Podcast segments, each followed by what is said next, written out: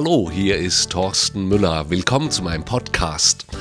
Allen, die ich noch nicht gehört habe, wünsche ich ein total cooles Jahr 2021 mit tollen Begegnungen, offenen Türen, den richtigen Input zur richtigen Zeit und vor allem Gottes Schutz und Segen an jedem neuen Tag. Gleich gibt es noch ein paar Gedanken zum Jahresanfang.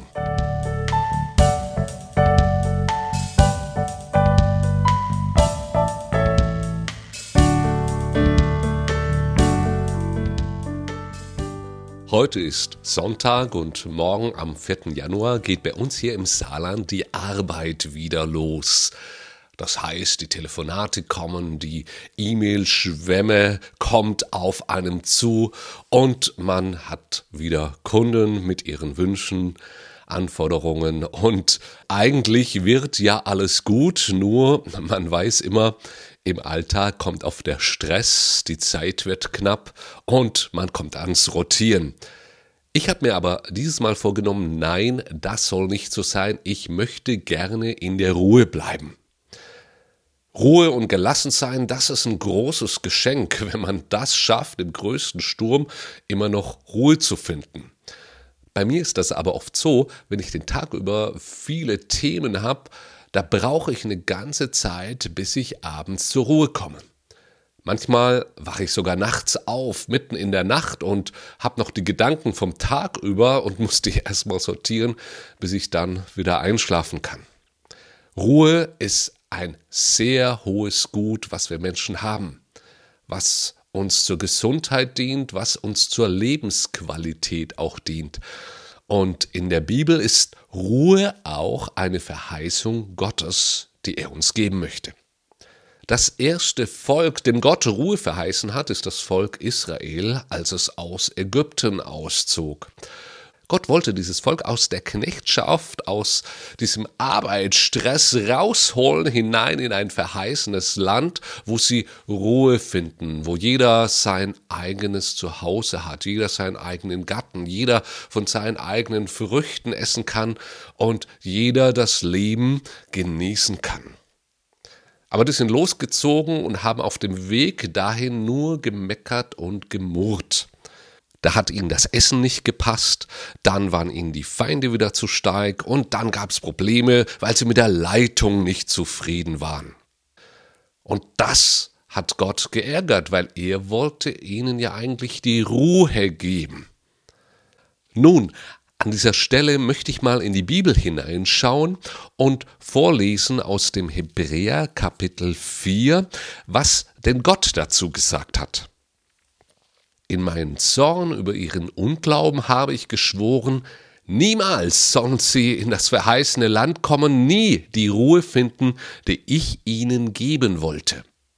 Und das sagte Gott, obwohl es diese Ruhe vom allen Anfang an gab, als Gott diese Welt geschaffen hatte. Wow! Die Ruhe war schon immer da. Wo ist sie, denke ich manchmal? Wo ist denn diese Ruhe und Gelassenheit und ja, ich gebe zu, ich suche die und finde sie nicht immer, weil ich nicht immer beim lebendigen Gott suche. Oft möchte ich selbst die Kontrolle über mein Leben übernehmen, beziehungsweise das geht manchmal ganz automatisch, dass ich mich von Gott entferne und gar nicht mehr frage, was wann dran ist, und dann komme ich in Stress. Und dann kann ich oft nicht mehr, die Puste geht aus und an diesem Punkt bist du wieder an der Wand und denkst, oh Gott, ich hab wieder vergessen, bei dir mal nachzufragen, was denn wirklich dran ist. Gott möchte dir Ruhe schenken.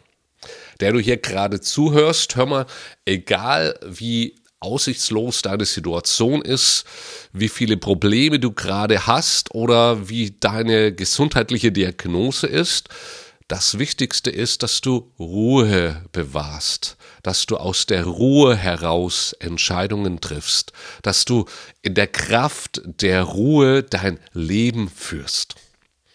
Gott hat uns das verheißen, denen, die an ihn glauben.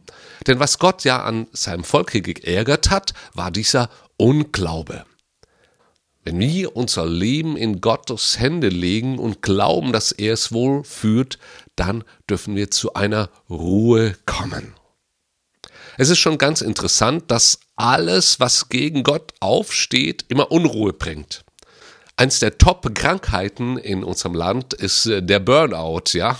Ein Erschöpfungssyndrom. Man kann nicht mehr. Die Ruhe fehlt dem Körper. Nicht umsonst hat Gott gesagt, am siebten Tag sollt ihr ruhen. Das hat er den Schabbat genannt. Und im Alten Testament war es ja sogar so die Regel, wer den Schabbat, diese Ruhe nicht gehalten hatte, der wurde gesteinigt. Wow. Denkt mal drüber nach, das können wir uns ja gar nicht mehr vorstellen. Nun, bei mir heute Morgen am Sonntag bin aufgestanden und habe den Rollladen im Wohnzimmer gezogen und da hat es Krach gemacht und der ist abgebrochen. Ich bin handwerklich begabt und normalerweise renne ich sofort zum Werkzeug und bringe das wieder in Ordnung.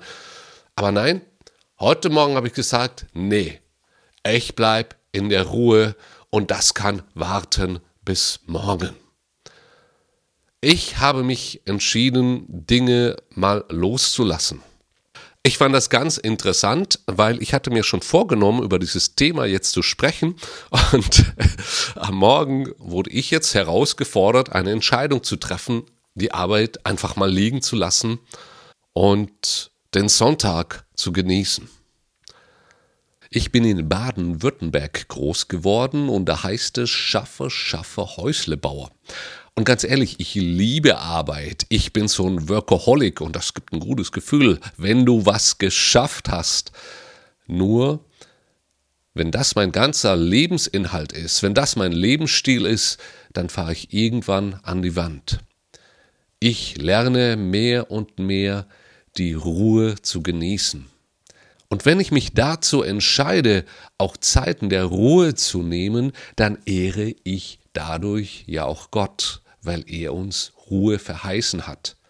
Ich nehme sein Geschenk an und sage Danke, Vater im Himmel, dass du mir auch immer wieder Ruhe gibst, wo mein Körper sich erholen kann, wo ich klare Gedanken fassen kann und wo ich auch Gemeinschaft mit dir haben kann.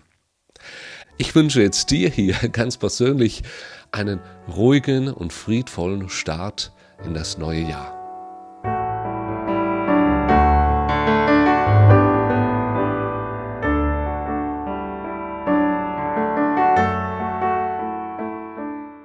Jeder von uns hat ja so seine Methoden, wie er nach einem stressreichen Tag wieder runterkommt und Frieden findet. Bei mir ist das so, nach so einem erfüllten Tag komme ich nach Hause und setze mich manchmal an mein Klavier und spiele ein paar Takte. Das hilft mir wieder in Balance zu kommen. Deshalb lasse ich mein Klavier jetzt hier gleich noch am Ende ein bisschen laufen. Genieße diese Klänge, sei gesegnet damit. Ich wünsche dir jedenfalls jetzt eine gute Zeit und sage bis bald.